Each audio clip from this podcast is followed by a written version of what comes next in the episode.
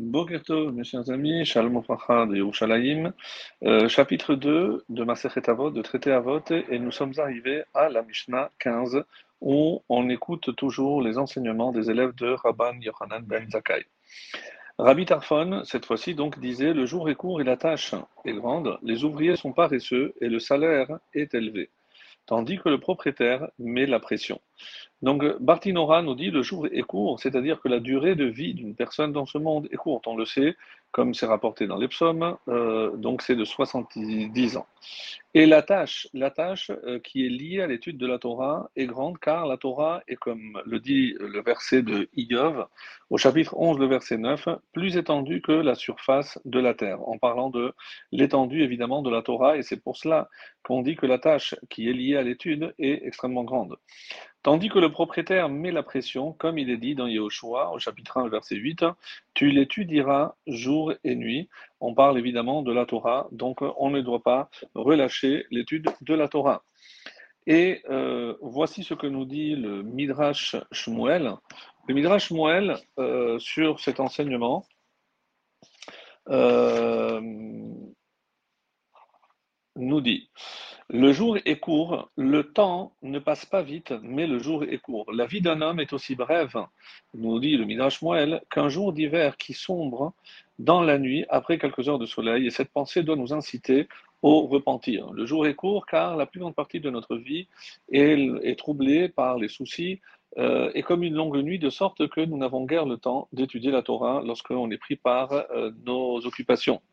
Le travail est abondant, la tâche qui nous est impartie serait très lourde, même si nous disposions de beaucoup de temps. Même les sages qui consacrent leur vie entière à l'accomplissement de la volonté divine peuvent être considérés comme des ouvriers paresseux, en regard donc de l'œuvre gigantesque qu'est la Torah et qui attend donc la réalisation.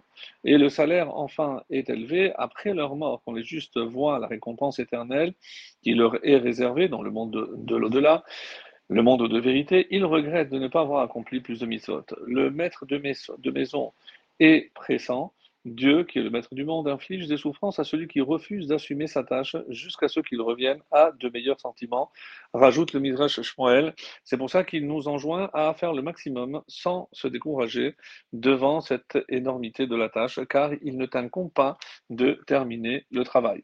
Et c'est la suite dans certaines éditions. C'est la même Mishnah, puisque c'est Rabbi Tarfon toujours qui l'enseigne, et dans d'autres, c'est déjà la Mishnah 16, qui nous dit comme suit. Il disait, toujours Rabbi Tarfon, « Il ne t'incombe pas d'achever le travail, mais tu n'es cependant pas libre de t'y soustraire. Si tu as beaucoup étudié la Torah, on te donnera un salaire élevé.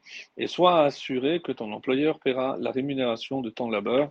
Sache toutefois, rajoute Rabbi Tarfon, que le salaire octroyé au juste ne le sera qu'à l'avenir. Matan secharan shel tzadikim le'atid labo. » Béné Ovadia Bartenura rajoute « Il ne t'incombe pas d'achever le travail. En effet, le Saint, béni soit-il, ne t'emploie pas pour que tu puisses finir d'étudier la Torah entièrement, et ce de telle manière que tu perdrais ton salaire futur si tu n'achevais pas ton étude de ton vivant. » Car tu risquerais alors de te dire « autant ne pas étudier du tout et ne pas avoir de salaire ». Mais tu n'es cependant pas libre de t'y soustraire. En effet, bien malgré toi, le joug de la Torah repose sur toi afin que tu t'attelles à son étude autant que possible. Et à l'avenir, c'est-à-dire dans le monde futur. Voilà comment Rabbi Ovadia Bartenura termine ce deuxième chapitre. Pour ce qui est du Midrash Shmuel, donc pour clôturer également ce chapitre, il nous dit ainsi, si les ouvriers sont paresseux, il est intéressant de noter que la seule phrase de la Mishnah qui est au pluriel, c'est pour souligner peut-être le pouvoir du mauvais penchant qui incite les gens à se montrer paresseux lorsqu'il s'agit bien sûr de servir Dieu, mais qui les pousse à l'occasion à pécher avec empressement, comme les Béné Israël au moment du veau d'or, comme en témoigne d'ailleurs Aaron dans Shemot, le chapitre 32, verset 24. « Je leur ai demandé qui a de l'or, et ils s'en dessaisirent et me le livrèrent. Je l'ai jeté dans le feu, et ce veau est sorti. » Selon certains commentateurs, l'expression « les ouvriers sont paresseux » se rapporte au corps, dirigé par ses instincts bestiaux, rajoute Midrash Moel. Le corps se sent lourd et pesant quand il lui est demandé d'accomplir une mitzvah. On peut le rendre plus léger en pensant à la grande récompense promise dans le monde futur. Selon cette explication alors, le maître est insistant, se réfère au bon penchant. Les ouvriers sont paresseux, les salaires élevés. Ces trois affirmations s'inscrivent dans une suite logique. Des ouvriers se montrent paresseux parce qu'ils sont sous-payés, ou parce que leur patron ne les encourage pas à travailler avec plus d'ardeur. Ce n'est pas le cas dans la Avodat Hashem, dans le service divin, car le salaire est élevé. Le maître est insistant, il leur envoie des prophètes, justement, pour les réprimander et d'infliger les oblige aussi à infliger des souffrances à ceux qui manquent à leur devoir. Si tu as appris beaucoup de Torah, on t'accordera un grand salaire, non pas ton dû, mais un salaire beaucoup plus élevé que ce que tu mérites.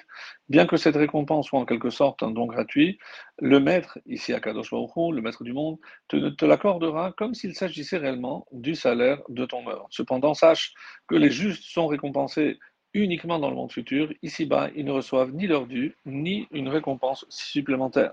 Et le maître de ton travail, de toute confiance, te paiera le salaire. Même s'il ne t'incombe pas de terminer le travail, le maître de ton travail te paiera le salaire intégral de ton œuvre. Bien qu'en règle générale, le mérite d'une mitzvah revienne à celui qui l'a terminé.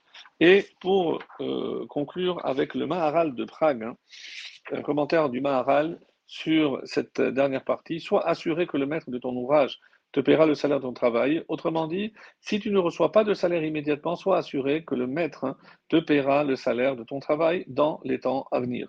Et il n'y a pas lieu de s'étonner du fait que le salaire n'est pas perçu immédiatement, rajoute le Maharal de Prague, car cela ressemble à la situation de l'ouvrier qui travaille avec le maître de maison à condition qu'il lui donne tant et tant d'argent de la récolte à venir, et le maître de maison ne les paie donc que lorsque la récolte nouvelle arrive. De même, dans cette sorte de travail, l'homme reçoit parfois son salaire immédiatement, parfois non, et il se peut même qu'il quitte le monde sans avoir rien reçu.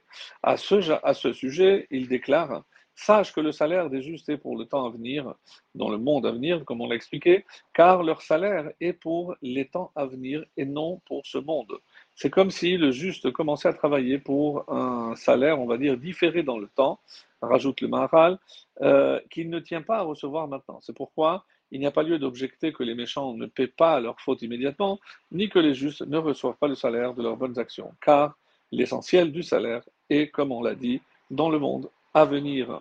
Très bonne journée à tous.